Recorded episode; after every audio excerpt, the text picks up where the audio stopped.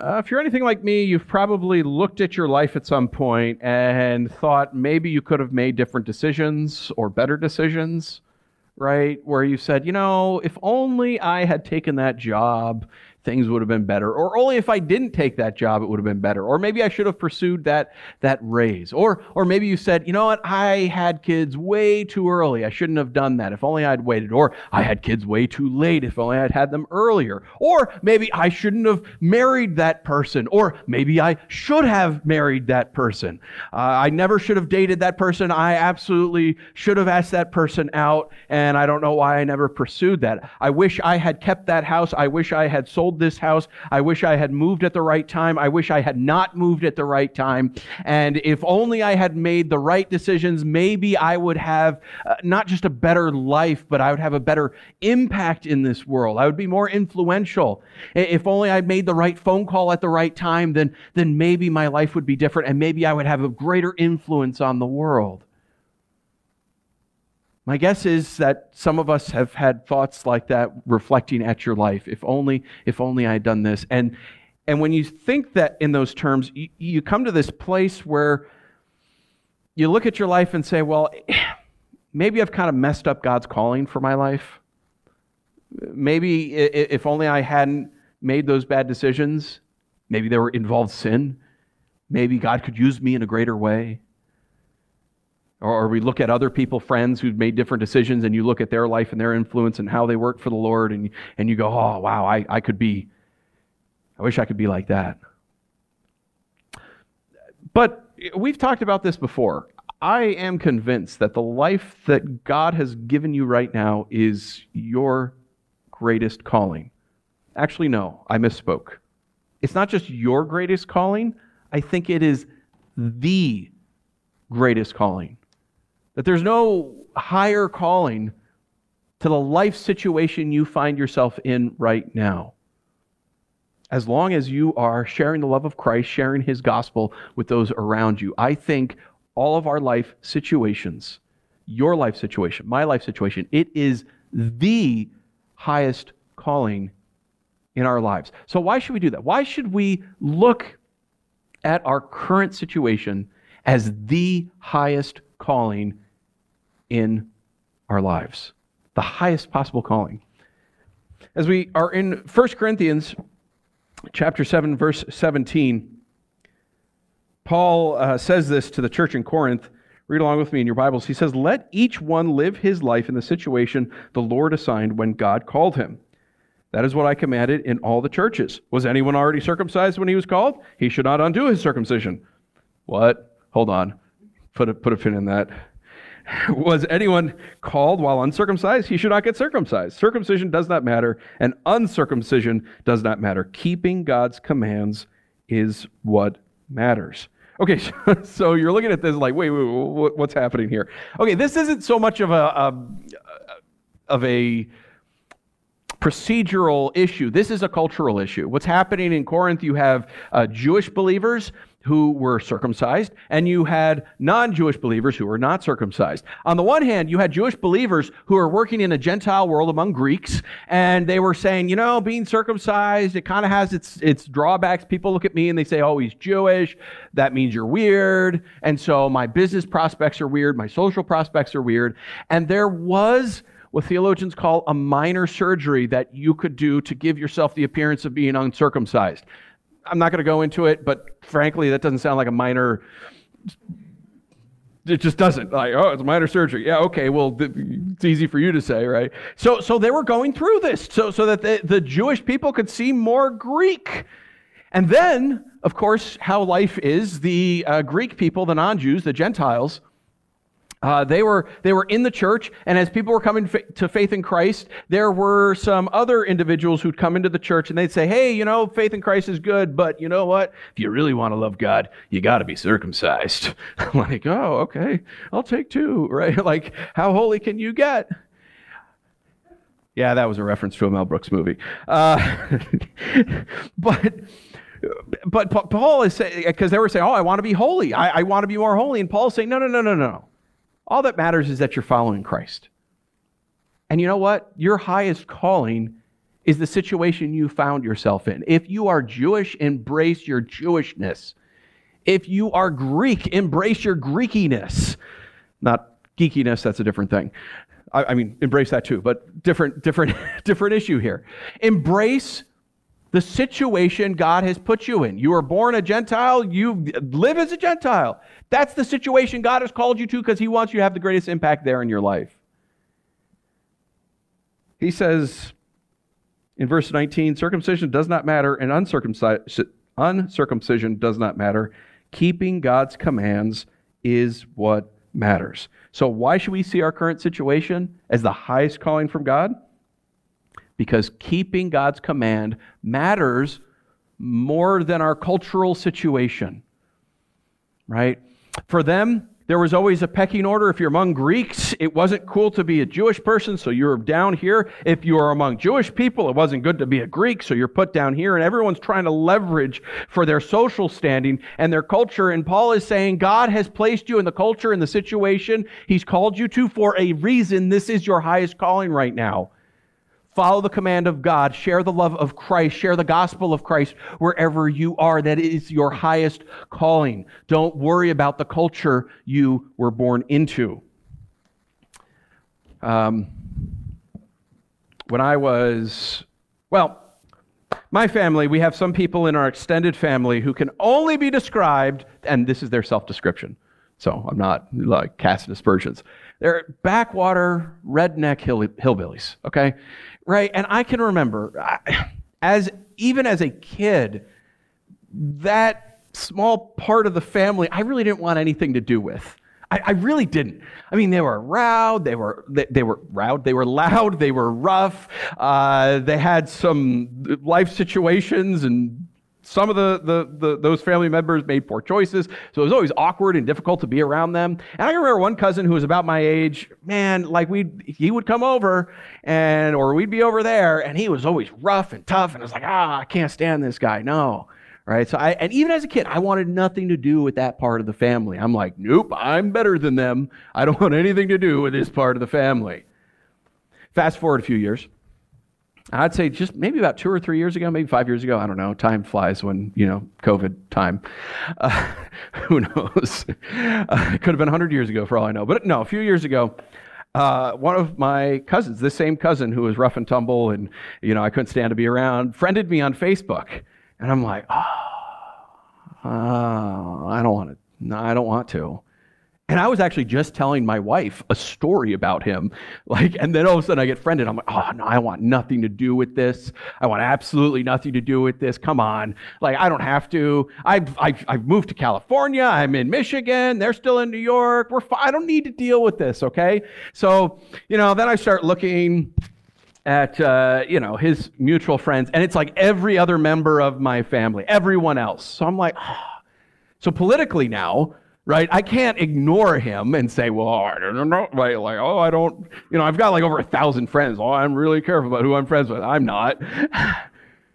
so I, you know, hemming and hawing, and I just like, and, and, so for no other reason other than political, and I don't think I could get away with it, I friended him. I, I received his friend requests. Um, oh, I don't know, maybe about 10 minutes after I received his friend request, and I'm just like, whatever, you know. I get a private message on Facebook. He says, Hey, Nathan you know, good to, you know, that you connected, you know, with me on Facebook. And he told me a story. He told me about how he said, I want to thank you for all the times that you guys had me over at your house. Those were some of the best memories of my life. Um, my life growing up, you know, was chaotic, and seeing a stable, loving family was helpful praying before after meals, that planted the gospel seeds when he went into the military. He heard the gospel and he received it with joy. He had a transformed life. He now has a, a wife and a beautiful family. And he's talking about this transformed life in Christ that he had. And he's like, I just want to thank you for, you know, you know, being a great cousin growing up and giving me that stability. What a piece of garbage I am, right? Like, seriously, I'm like spending my entire life trying to avoid this guy, the guy that God has put me, put into my life, into the situation I was born into. God's like, hey, you got this hillbilly redneck portion of your family, embrace it. There are some fun things about it. They know how to swim in lakes. Water moccasins, they know how to shoot them. Don't worry about them. You'll get bit a little bit, you'll scream and cry, then we'll, we'll go take care of it. Embrace it. But I'm over here like fighting. I don't want anything to do with it. I don't want anything to do with it. I don't want anything to do with it. And in spite of myself, here my cousin is over here saying, wow, what, a, what an impact you guys have had for Christ in my life. Wow. And I'm, I, want not, I wanted nothing to do with it. I want nothing to do with him and that side of the family. What a piece of garbage I am. Right? And I think that's what Paul is telling them here. Some of you are like, man, I wish I was Greek. Some of them are like, man, I wish I was Jewish. And he's saying, look, God put you into the position he did because it is the greatest calling in life, not just your life. I mean, this is the body of Christ. The, the body of Christ, the kingdom of God is made up of all of us as individuals. There's no part that's more important or less important than anyone else. And so we need to work together. He's placed us, if you want to continue with the military metaphor, like soldiers into the correct places. Look, I can't minister in your context. You can't minister in my context. Uh, the reality is, as a pastor, I have to work hard to have non Christian friends. I really do. It's very hard because, you know, most of my life is consumed by the church, and most of you are believers. Um, and so it's really hard for me to, to continue those relationships with non-believers. But but more than that like i don't have the skills you have. I can't go to your job and and and i don't have your friends and i don't have your family and i can't minister. Like i just can't so Paul takes this idea where people say, "Oh, oh, I've got to go into ministry, whatever that means, uh, in order to have an impact for God." Like, I really seriously, I think me as the pastor of this church, I have less of an impact for the kingdom of God than you do or can, if you choose to love people in the name of Jesus. He says, "Look, this is the culture that you have been born in. Circumcision doesn't matter. Doesn't matter if you're Jewish." Un- uncircumcision doesn't matter if you're a Gentile, a Greek, does not matter. Keeping God's commands is what matter. Love God, love others in the name of Jesus. Um, in keeping with the cultural idea, where I have uh, growing up, some of the uh, closest people in my life were the Pfeffers. And uh, Casey and Max Pfeffer were, were good friends, and uh, they were Jewish, ethnically Jewish. Their parents had accepted Christ, and then they had accepted Christ as well. Uh, and so they were, they were Christian Jews. And what was cool with, with them is, you know, they, they maintained some of their, their Jewish heritage uh, while being Christians. And, and, one of the neat things that's happened in the last, you know, I don't know, 50 or so years is that uh, there have been many Jewish people coming to faith in Christ, but it's a hard switch from the synagogue to the church, and so messianic congregations are growing up, and it's great because it's it's saying like, look, we we we are still culturally Jewish, but theologically we're Christians now, right? And I think that's a wonderful thing. Um, well, my friend, my friend Casey, him and his wife, they went to a messianic congregation because they like, let, you know, let's see what this is all about. So they, they go into the messianic congregation, and he said it was embarrassing. They treated them like they were they were trophies or something. they're like, oh my gosh, you're Jewish, and they're like, yeah.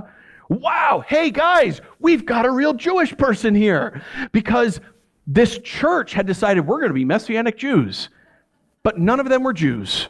None of them grew up in a synagogue.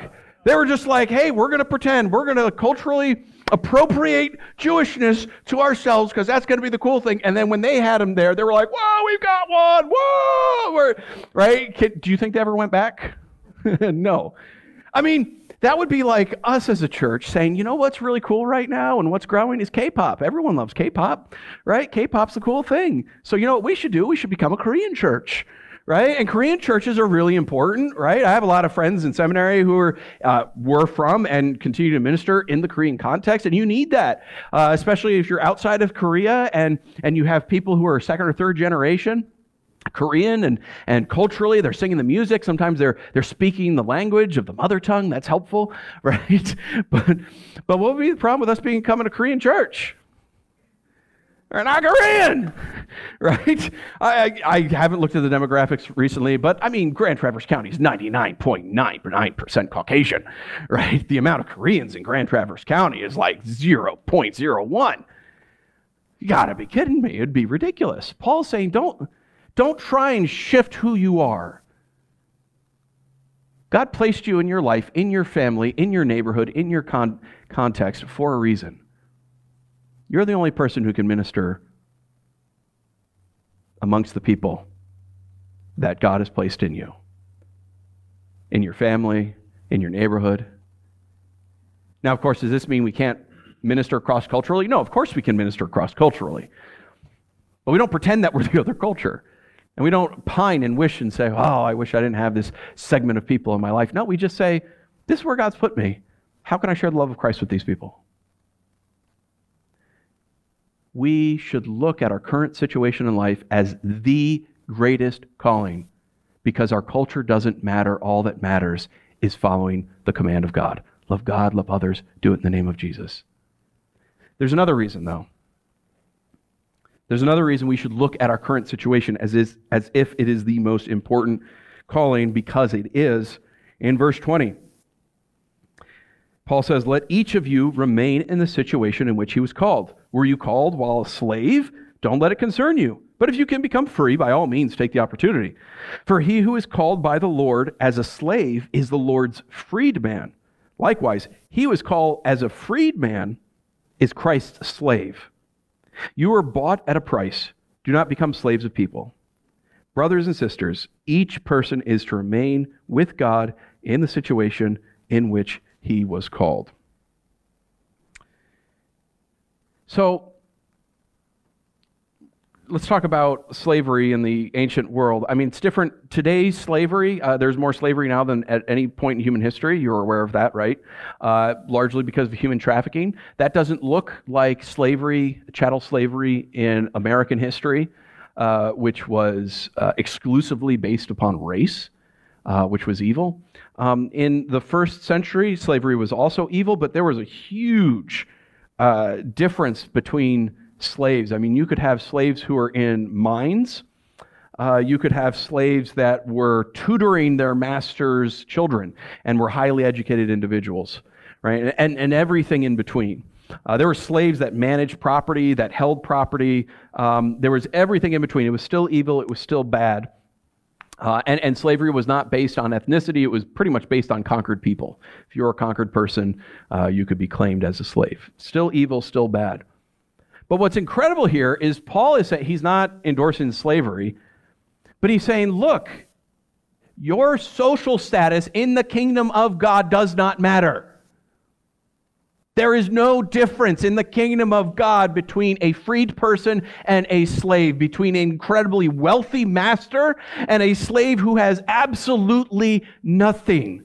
What matters is that you were bought by Christ. What matters is that you belong to Christ. And so Paul is telling them, you, you need to look at your current situation as the greatest calling because social status doesn't matter in the face of Christ. It absolutely doesn't. You are bought by the Lord Jesus Christ. It's like the difference between a, um, in our in our culture we think oh a doctor wow what a what an exalted position right and eh, garbage collector well that's not so much in the kingdom of god you have a doctor you have a garbage collector there is no difference between them they both have the greatest calling to use their vocation to bring glory to the name of jesus christ. There is no difference. When they stand before jesus he's not going to say well done doctor. Mm, garbage collector not so no. It's even playing field. Jesus has bought us, He loves us, He cares for us equally.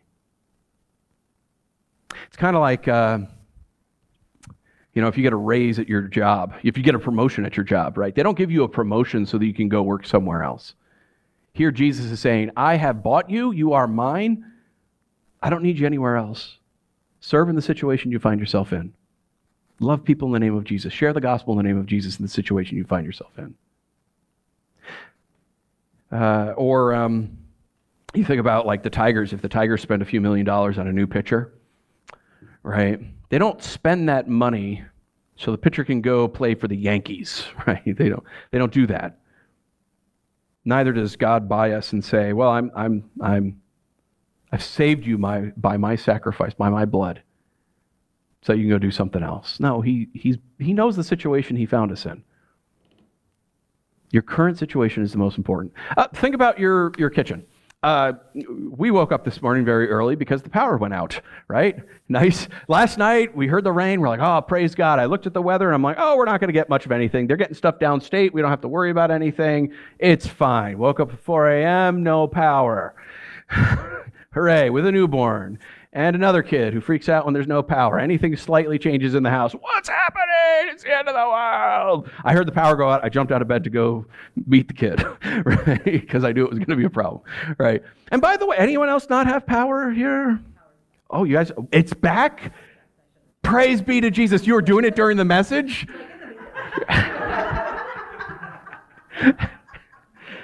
oh, my own household.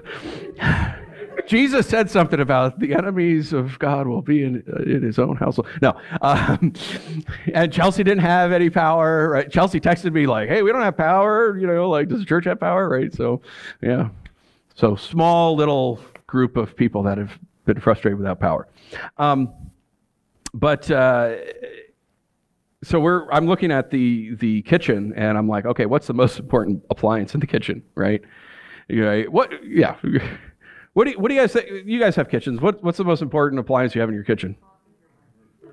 Coffee pot, refrigerator, stove oven, right? Now, right? Like, and you can argue about this. We can place, we can like, all right, guys, we're going to make this a post report. My kids do this all the time. They're like, what's the most famous video game? What's the most famous restaurant? What's the most famous character? Who's more famous, Superman or Spider Man? And I'm like, it's not how it works. I mean, I guess it is, but it doesn't really matter. Which is a more famous chair? What are you kidding me? I, nobody knows or cares about that. They ask all the time, like, which is the most important, right? Which is the, right? We could put like appliance deathmatch movies together or something, right? To figure out which which one's the most important. But the reality is that they're all important, right?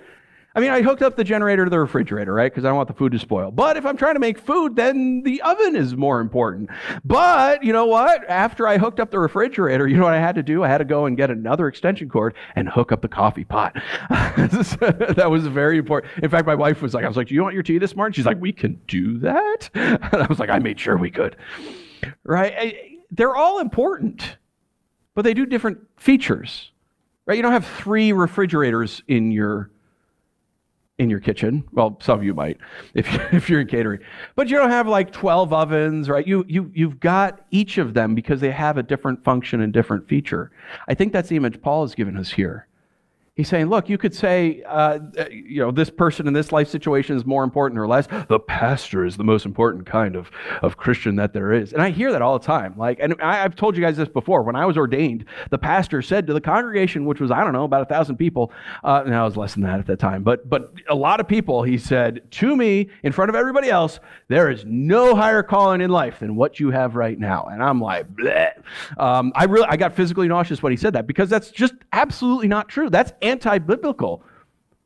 The greatest calling in life is the calling, the situation you find yourself in now, if you choose to use that situation to share the love of Christ with people. And everything you do, you do in the name of Jesus. It is the most important calling in your life. In fact, I, I'm convinced the congregation has more impact in the world than the pastor ever can or ever will. And so it's, it's kind of ludicrous, like saying, which is the most important uh, appliance, right? They're all important. They all do different things. They all have different features. They all have different abilities. We can't say one is more or less important than the other. Um, does that mean, you know, Paul said, don't let it concern you? Stay in the situation where you were called. Does that mean that we can't ever like pursue different things in the situation we find ourselves in? Does that mean we can't pursue education or buy a new house or move to a new neighborhood or get a new job or look for a promotion? Of course not. That's not what Paul is saying. He said, hey, if you're a slave and you can buy your freedom, go ahead and do it, right? So if you're if you're in a life situation, you say, "Hey, I want to pursue education and I want to go for this job." Absolutely, go do that. But wherever you find yourself, that is the situation that God foreknew that you would be in, and He has called you to represent Christ well and to share His love, to share His gospel. However you can, and whatever you do, you do it in the name and the glory of God.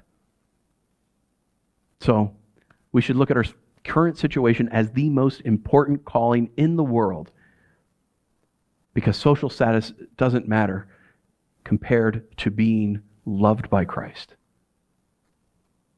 So we saw that uh, there are two reasons that we should look at our current situation as the highest calling.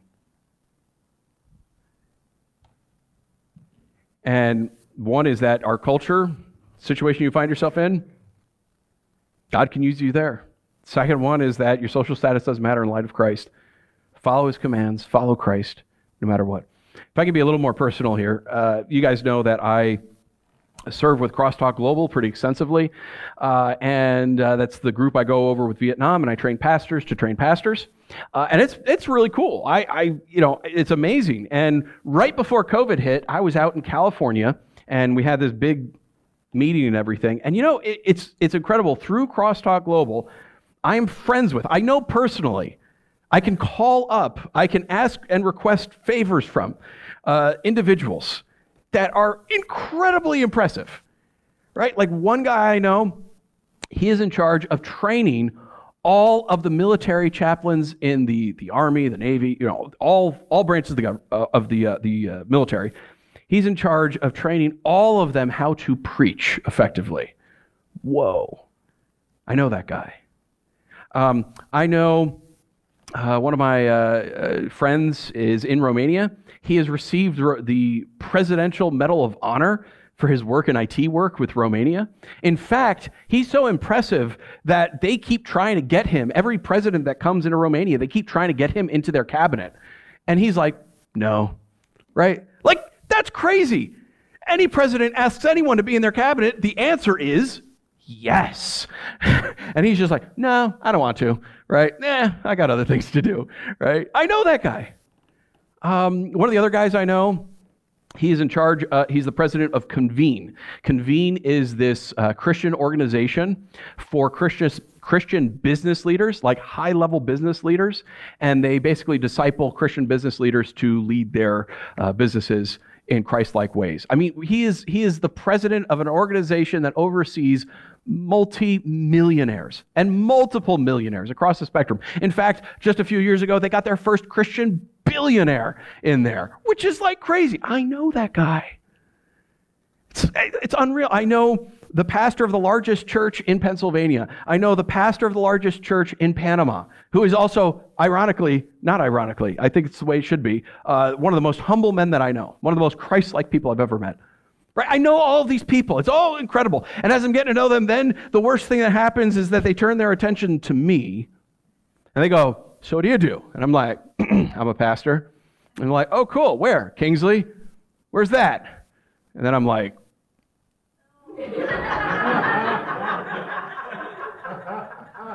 it's like Traverse City. They don't know where that is, and then I like, but it, but but but south of there, in in Kingsley, and they're like, I okay, and they're like, well, how many people do you have at your church? And I'm like, man, like a hundred if we're doing really good. And they're like, oh, what else do you do? And I'm like, oh, well, I'm a podcaster, right? And I have the Untold, oh, right here, right? I've got the Untold podcast, capturing the culture's imagination through speculative fiction. I'm your host, Nathan James Norman. We didn't win the award we were up for the other night, by the way. Thank you. I needed that. Um, I also need that song Chelsea sang as we're singing. Like, I'd rather have Jesus and men's acclaim. And I'm like, yeah, I would. Right? Um, right. I'm like, oh, and they're, oh, this cool podcast. You know, how many people you listen? Uh, a few hundred, maybe, right? It's not that impressive. Um, we make like, I don't know, 60 bucks a month, which all goes into production costs. Um, you know, oh, I've written books too. Yeah, I've, I've had, you know, a story published every year for the last uh, six, seven years. Uh, most of those books are now out of print and you can't get them anymore. And oh, how much money have you made on your books? Not a dime. I've lost more money writing than anything else. and you, it's always that awkward. They're like, oh, okay, cool, right? And I'm like, who's this idiot? Who let this idiot in, right? Because everyone's like, oh, this impressive person, this impressive person. But the reality is, According, no one ever treats me like that in crosstalk. That's just the way I feel in my own insecurities. But the reality is, according to Paul, the situation that I find myself in is the greatest calling in the world. Being here at the Orchard Church, being here in Kingsley, where nobody knows where it is, this is the most important thing. This is what Christ has called me to. And if I was at a church of 1,500 people that, that, um, that Christ called me to, it's not like, you know, if there was two divergent paths and path A, I'm at the 1,500 church, and path B, I'm at the 100 people on Easter, if we pray real hard kind of road. You know, if I'm here and then those two people go before Christ, it's not like Christ is going to say, Well done, you had more people. That's not how it works. That's not how the kingdom of God works at all. He just says to be faithful where we are. So you might find yourself in a very impressive position, and Christ is saying, Well, be humbled. You're a slave of Christ. You might find yourself in a position where you're saying, I'm not impressive at all. I'm a nobody. And he says, Yeah, you're highly elevated with Christ. He's freed you for his good purposes. Your current situation is the highest calling in life. It's the highest calling in life because your culture doesn't matter. All that matters is paying attention to Christ's commands. And your social status doesn't matter. He knew your social status before he formed the foundations of the earth. Your life matters. He called you here for a reason. One of the most toxic things in Christianity right now is the, the evangelical industrial complex, which has all these book sales and all of these celebrity preachers and everything. That's not how the kingdom of God works. What did Jesus do with celebrity? Every time Jesus had celebrity come to him, right, and he was all popular, he would always say something hard and then everyone would leave, right? He, like, masses are following him and he's like, if you want to follow me, you have to eat my flesh and drink my blood. And they're like, peace out, right? And all that's left is the 12. Every t- chance and every opportunity he got popular, he was like, mm, I'm going to say something hard so that almost everyone leaves. The kingdom of God works through individuals, it works through peoples, it works with us being faithful in the situation we're called in. In the kingdom of God, the difference between a multi billionaire CEO and a McDonald's worker is nothing. Is the CEO being faithful? Is the McDonald's worker being faithful? That's all that matters. Be faithful in the situation you find yourself in. That is the highest calling and no one else can do what God has called you to do in your life. Let's pray.